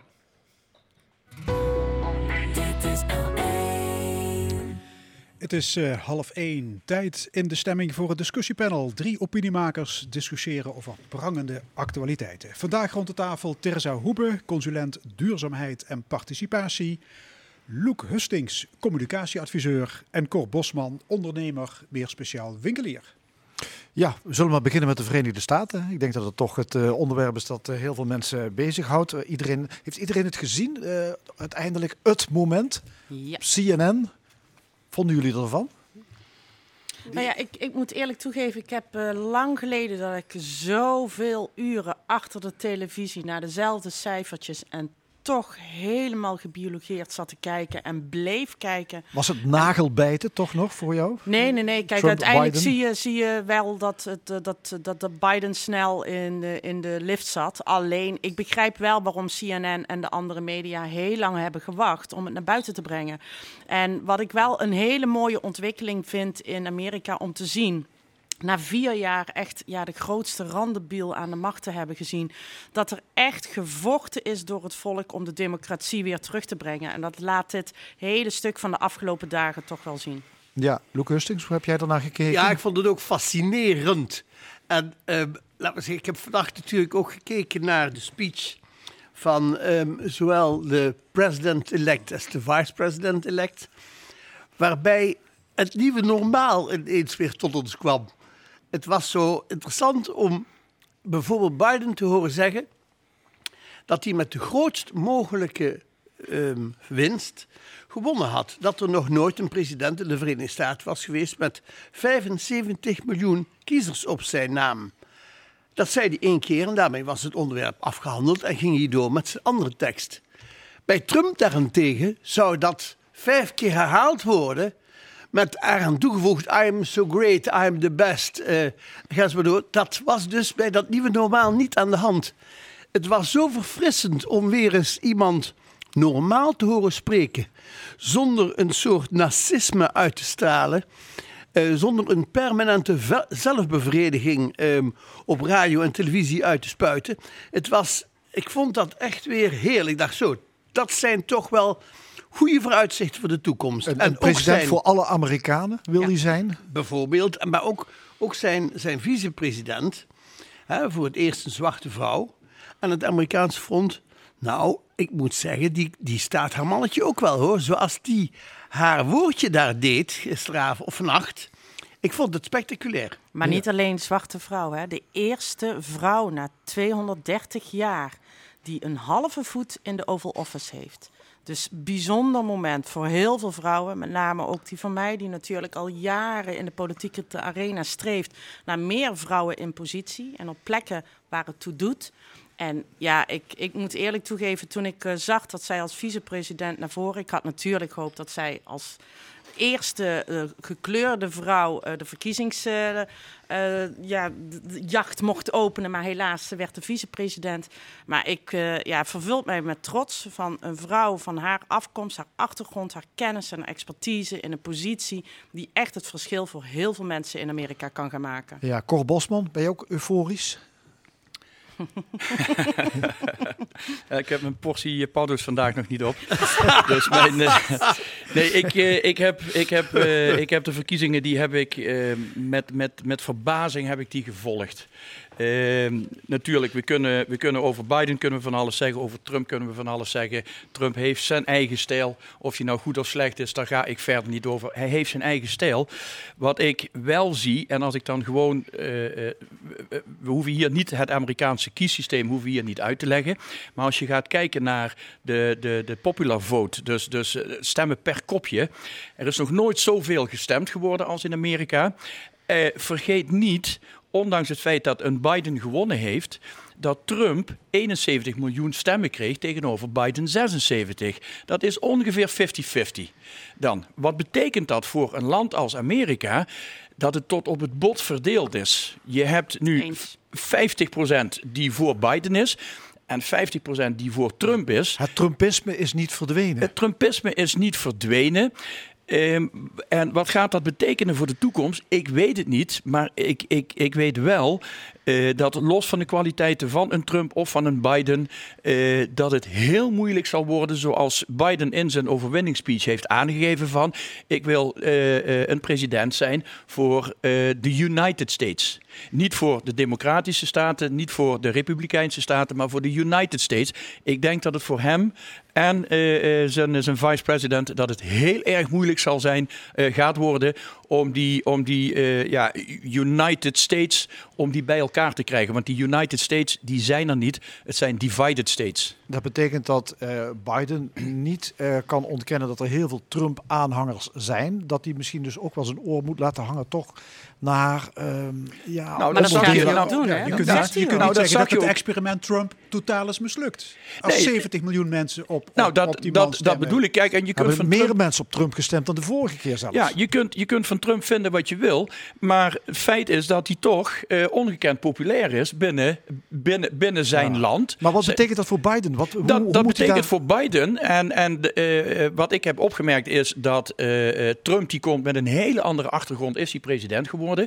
Je ziet aan een Biden, het is gewoon een raspoliticus. En zoals hij ook in zijn overwinningsspeech aangeeft, dat hij een handreiking doet naar de Trump-aanhangers van jongens, wij moeten het samen gaan doen. En daarmee geeft hij voor mij al aan dat hij zich heel terdege bewust is van de enorme opgave wat hem nu te wachten staat om Amerika bij elkaar te krijgen. Want hij heeft, en zal die vier jaar lang, zal hij daarmee te maken krijgen met die 71 miljoen aanhangers van Trump. Ja, Maar- du- dus de manoeuvreerruimte van Biden is misschien wel heel erg klein. Ja, maar weet je, ik vind het een vele interessantere discussie die we eigenlijk moeten voeren. Niet over die verdeeldheid. Want laten we eerlijk zijn, we hebben ook nog 150 miljoen die niet heeft gestemd. Hè? Dus, daar, eh, dus we praten niet 50-50, maar we praten alleen over de mensen die hun stem hebben laten horen. Maar ik zou eigenlijk veel liever de discussie willen voeren dat ik me zorgen maak dat blijkbaar in een land als Amerika, maar niet alleen in Amerika, Rusland, Polen, Turkije, noem maar op, mensen steeds gevoeliger worden om te luisteren naar dit soort mannen die met onwaarheden en valse teksten aan de macht komen. En ik maak me zorgen dat 70 miljoen mensen stemmen op iemand waarvan de hele wereld ziet dat hij deze macht en deze positie misbruikt, dat hij middels onwaarheden aan de macht wil blijven en dat hij nu zelfs in het einde van zijn strijd groepen nog meer tegen elkaar opzet om puur in die zetel te blijven. Ik vind dat we echt na moeten denken, wat is er mis met onze politieke eh, omgeving, dat mensen massaal op dit soort mannen gaan stemmen. Ja, dat vind ik dus ook het verontrustende aan het verhaal. En dan te bedenken dat we van die Trump toch niet af zijn. Hè? Nee, het is Want goed gebruik dat een, eh, dat een oud-president zich niet meer inlaat met eh, de politiek van zijn opvolger. Maar dat lijkt nu anders te gaan. Nou, daar kan ik, dat kan ik je nu wel garanderen. Twitter zal niet stilstaan. Daarbij, het, het is ook een gebruik. Hè, Obama deed dat zo hoffelijk. Die eh, twee dagen na de overwinning nodigde die Trump uit in het Witte Huis om alvast kennis te maken enzovoort. Dat zie ik Trump nog niet doen, hè? Nee, het was trouwens geen gezellig gesprek, heb ik begrepen. Nou, dat is bij Trump sowieso niet zo makkelijk. Maar als je, eh, waar ik mij grote zorgen over maak, is dat die Trump over vier jaar opnieuw de strijdbijl opneemt tegen ehm, Biden of eh, zijn vicepresident. We zijn daar nog niet vanaf van dat moment. maar even terug naar dat punt dat Teresa net aanhaalde. Namelijk dat, dat onbehagen en, en, en de, Hoe de is het gevoelens van mogelijk dat frustratie. mensen geloven wat er wordt gezegd? Hoe Wat, komt wat, wat, wat denk je? Wat, zou dat aan kunnen Nou liggen? ja, kijk, het heeft te maken met de komst van eh, social media. Vele makkelijkere kanalen om mensen te beïnvloeden. Kanalen die maar een heel klein deel van de waarheid laten zien. Hè. Facebook en, en, en eh, Instagram, dat zijn natuurlijk met algoritmes, laten ze mensen maar een bepaald deel zien van wat zij interessant vinden. Want daar scoren ze goed op. Ik denk dat dat een groot onderdeel kan zijn van. En we weten ook allemaal dat het populisme, dus echt populistische politici, steeds meer ja, hier misbruik van maken. En ook weten hoe meer verdeeldheid, hoe meer onrust, hoe meer ontevredenheid. Hoe meer macht, hoe meer stemmen. Dat betekent gewoon iets dat we echt na moeten denken van hoe moeten wij campagne gaan voeren? Hoe mogen wij campagne gaan voeren? Ik begrijp nog steeds niet dat een van de machtigste mannen in de wereld ongestraft zoveel zetten heeft mogen maken zonder berecht te worden, zonder eh, uit zijn zetel en ambt gezeten te worden. Ik ben er niet trouwens helemaal mee eens dat hij waarschijnlijk over vier jaar zomaar weer terug is. Want ik denk dat hij doodsbenauwd is, want hij heeft vier jaar kunnen roepen, hij heeft vier jaar misbruik van belastinggeld kunnen maken en de rechters zitten op hem te wachten. Althans, hij heeft er zoveel aangesteld, dus misschien komt hij er toch weer vanaf. Ja, daarin, daarin, verschilt hij niet, Bosman. daarin verschilt hij niet veel van andere eh, eh, leiders. Ik bedoel, we hebben een Berlusconi hebben we in Italië. Ik bedoel, we hebben, we hebben heel veel mensen. We hebben in Frankrijk hebben we mensen die vervolgd worden, et cetera. Ik bedoel, en in Nederland zijn we misschien nog net te netjes voor. Maar in Nederland wordt even heel plat gezegd, wordt ook door de politici de beer gereden. Ja, maar klopt. Ik, heb, zie je het. ik, zag, ik zag deze week, las ik een heel, eh, eh, eh, viel me direct op. Ik volg Tom, eh, Tom Jan Meijers, eh, columnist van de NRC, die volg ik. En hij begon een artikeltje met, eh, in een democratie heb je verkiezingen, maar verkiezingen bewijzen niet dat je democratie hebt. En ik denk dat dat, eh, niet alleen in Amerika, maar ook in ons eigen Nederland, is dat wel de bottom line. We kunnen wel heel, heel hard roepen, we hebben democratie. Ik durf hier heel hard te roepen, ook in Nederland hebben wij geen democratie. Ook in Amerika heb je geen democratie. Want democratie betekent de wil van het volk. Nou, als je een volk wat nogmaals tot op het bot verdeeld is, ongeveer 50-50, ja, daar kun je geen, daar kun je geen democratisch systeem, eh, kun je daar invulling aan gaan geven. Dat zal heel erg moeilijk Nou worden. ja, daar staat tegenover. Wat, is, nee, wat staat er dan tegenover? Dat is autocratie. En dat kun je ook niet zeggen dat hier aan de hand is. Dus laten we zeggen, naar de mate van het mogelijke wordt hier een democratisch systeem gehanteerd. En inderdaad, als mensen daar niet in willen participeren, zoals Tirza terecht opmerkt, De helft van de Amerikanen zijn niet gaan stemmen, of mochten niet stemmen omdat ze te jong waren, weet ik veel. Maar in ieder geval, dus eh, degenen die van het systeem gebruik maken en gebruik willen maken, kunnen dat. In Maar- die andere, in het andere geval, kan men dat niet. Hè? Ik deel, ik deel de verbazing van Terza. Maar dan wil ik even een beeldspraak toepassen. En misschien is die niet helemaal eh, eh, van toepassing. Maar wat, wat in, in Amerika is het. Ik zit hier niet om Trump te verdedigen. Maar in Amerika is het gewoon. Eh, you hate him or you love him. Meer smaken zijn er niet. Vergeet niet van de ene kant dat Trump, eh, eh, eh, ondanks dat daar heel de- degenererend over gedaan wordt, maar is wel een heel succesvolle zakenman met meer dan 500 bedrijven, waar er maar een aantal ik geloof zes in totaal, maar failliet zijn gegaan. En of hij dat allemaal binnen de regeltjes van de wet heeft gedaan, dat laat ik even in het midden. Maar ik vergelijk het van, Teerse vraagt zich af van hoe kan het nou dat mensen toch op zo'n man, hoe kan het zijn dat MVV-supporters, dat die helemaal niks van Roda moeten hebben?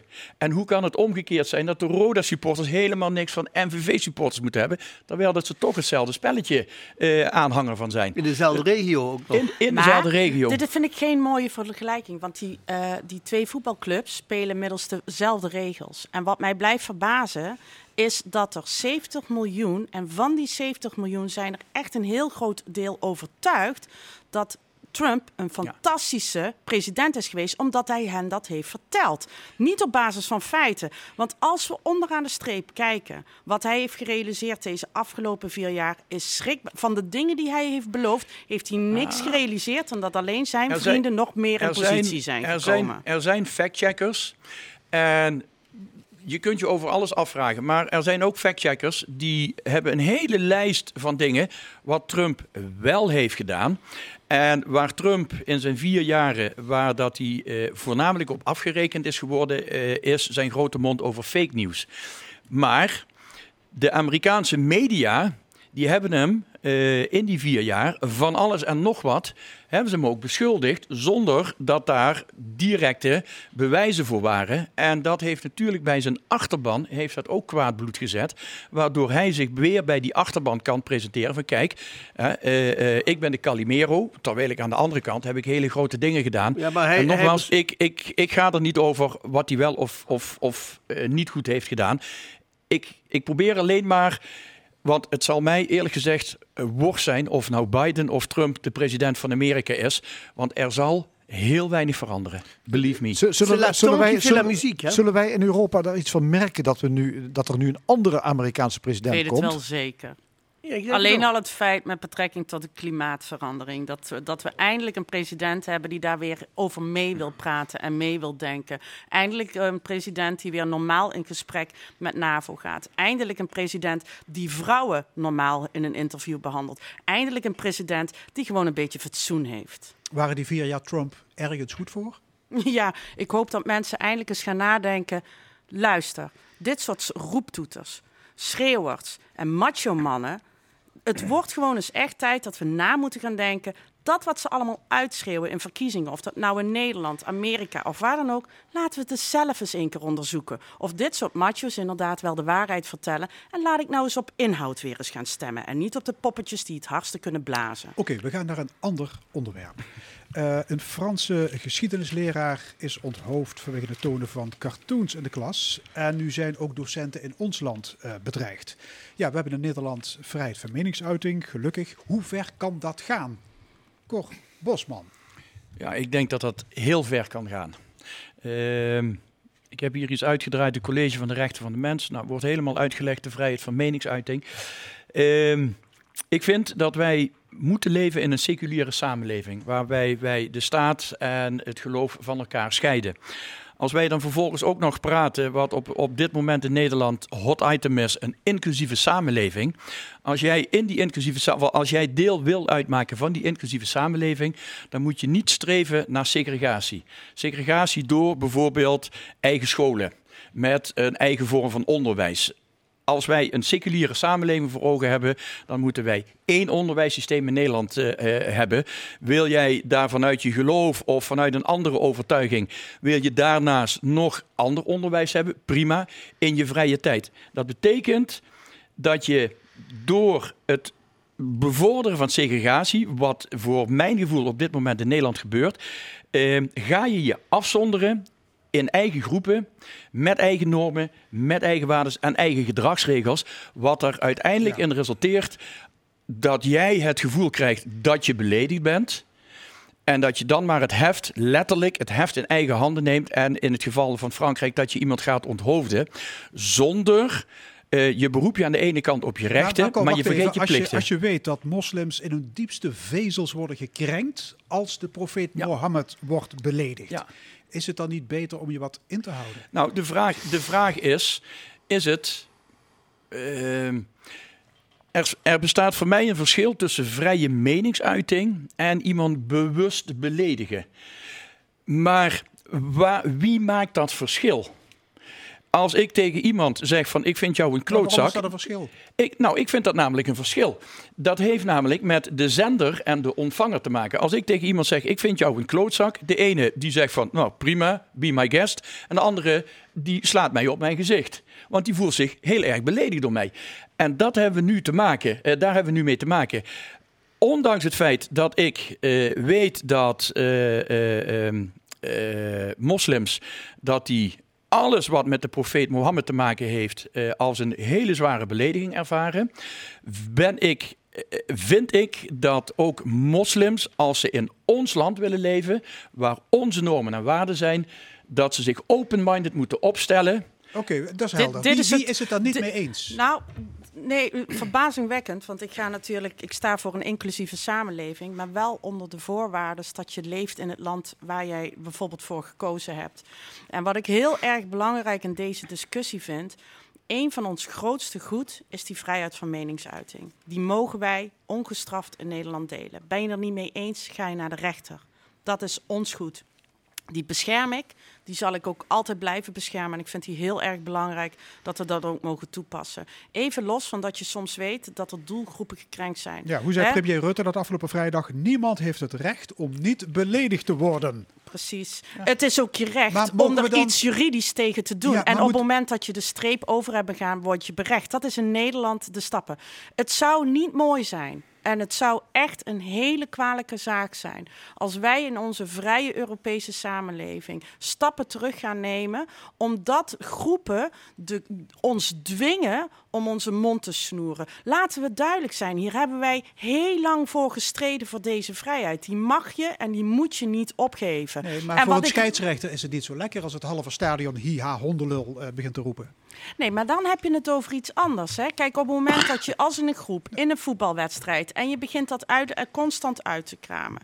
En dan mag je daar iets tegen doen. Dan zeg je gewoon, onze uitspraak bijvoorbeeld, de rechter zegt, dat mag je niet meer doen. Dat is, dat is Nederland. Die zegt dan gewoon, dat stukje mag je gewoon niet meer doen. Klaar. Luc Hustings. Jij zei net, ehm, niemand heeft het recht niet beledigd te worden in Nederland.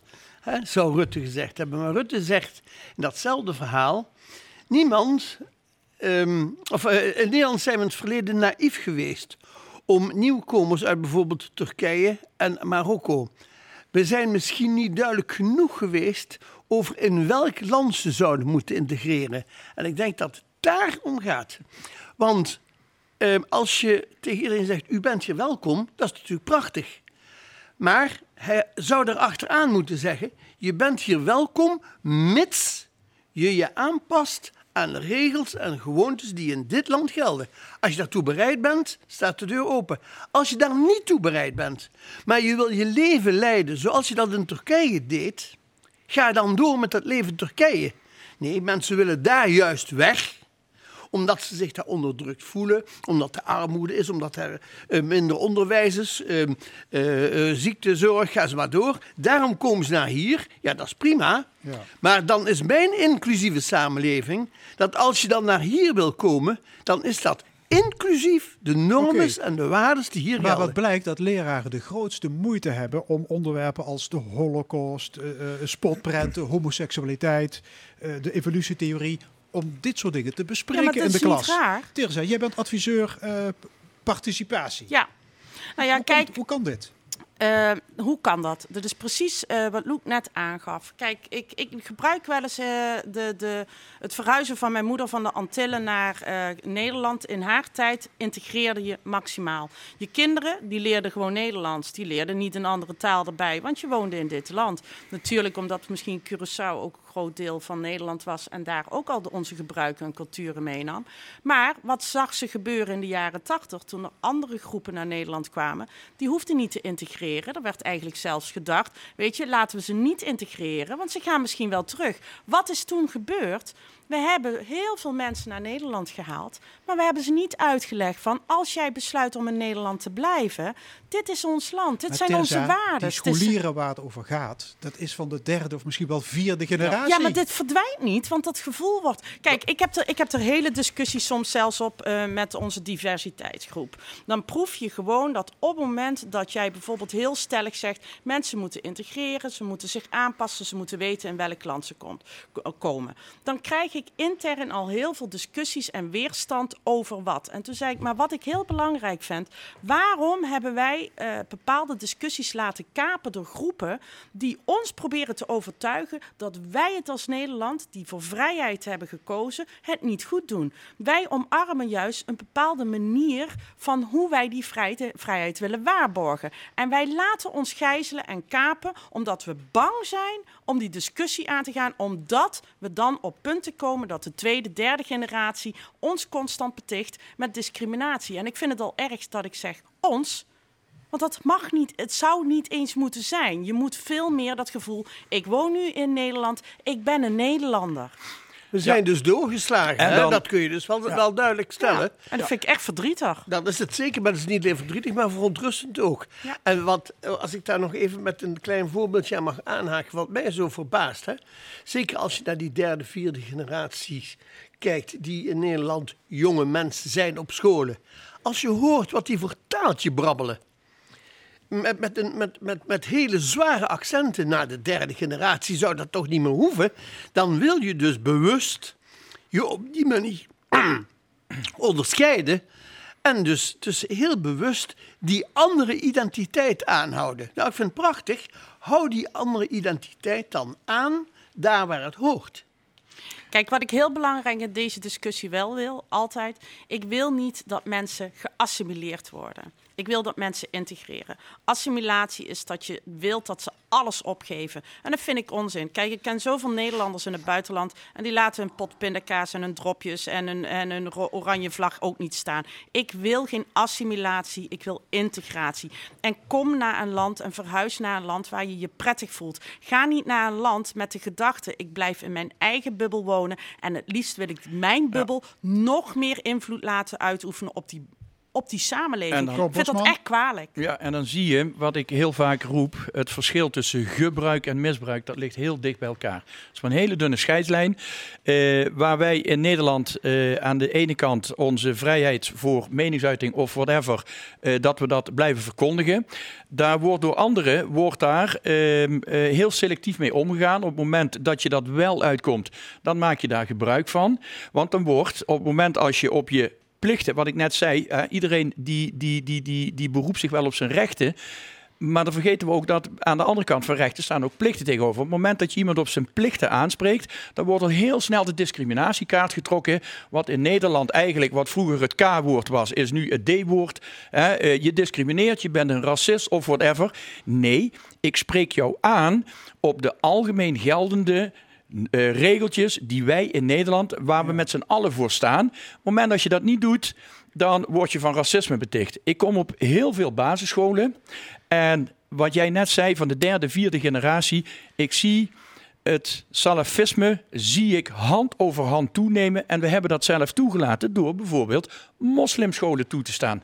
Waar niet in het Nederlands, maar waar in het, in het Arabisch onderwijs wordt gegeven. Onderwijs gestoeld op Arabische of moslim omgangsvormen, moslimregels, moslimnormen. En die conflicteren met, onze vrij, met, met, met, met ons vrij Nederland. En ik kan je tientallen voorbeelden noemen van hele kleine naar hele grote eh, voorbeeldjes. Ja, maar- wat, maar- maar- wat ik ervaar op basisscholen. Toch zegt een docent gisteren in een, in een krant, thuis leren ze het niet. Het onderwijs is onze enige kans. Ja, en dat is helaas wel zo, want thuis leren ze het inderdaad niet. En onze hele samenleving is niet opgestoeld om het hen te leren. Dus het moet binnen overheid. Wat ik wel echt mee Maar als eens je dan ben... ook nog moslimscholen hebt, dan Nee, leren ze het helemaal niet meer. Nee, hè? maar dat is het. En ik blijf altijd pleiten voor. Ik vind dat kerk en staat gescheiden moet worden. Ik vind het belachelijk dat er, eh, dat er scholingssystemen zijn waar eh, op basis van geloof, of dat nou katholiek, eh, protestant, moslim, ik vind dat ze echt allemaal afgeschaft moeten worden. Juist in deze tijd dat we zien dat wij bepaalde groepen niet meer bereiken. Maar even los van deze hele discussie. Het is nog steeds dus wel zo dat leraren dus zich nu niet meer vrij voelen om dingen te zeggen die bij hun vak bijvoorbeeld horen als maatschappijleer. En wat ik helemaal verdrietig vind, is dat mijn zoon, toen ik hier toen er straks naartoe reed, zei: Mama. Zeg nou niet te veel, want ook jou weten ze dadelijk misschien te vinden als jij te duidelijke uitspraken over bepaalde zaken doet. Is het toch erg dat wij bang zijn geworden om te mogen zeggen van onze vrijheid is ons heilig. Nou, wat dan het allerergste is, jouw zoon, die is een heel stuk jonger als, eh, als ons, die is er over 40 jaar nog. Wij niet meer. Dus die toekomst, die zie ik eh, met angst en beven tegemoet. Hartelijk dank, discussiepanel. Vandaag met Cor Bosman, Terza Hoebe en Loek Hustings. En het eh, is bijna 1 uur. Dit was ook de stemming. Vandaag gemaakt door Edwin Maas, Angel Zwarts, Fons Geraas en Frank Ruber. Graag tot volgende week en dan weer hier zondag om 11 uur. Dit programma is terug te beluisteren via onze website l1.nl, via podcast en ook via Spotify. Ik wens u nog een hele mooie zondag.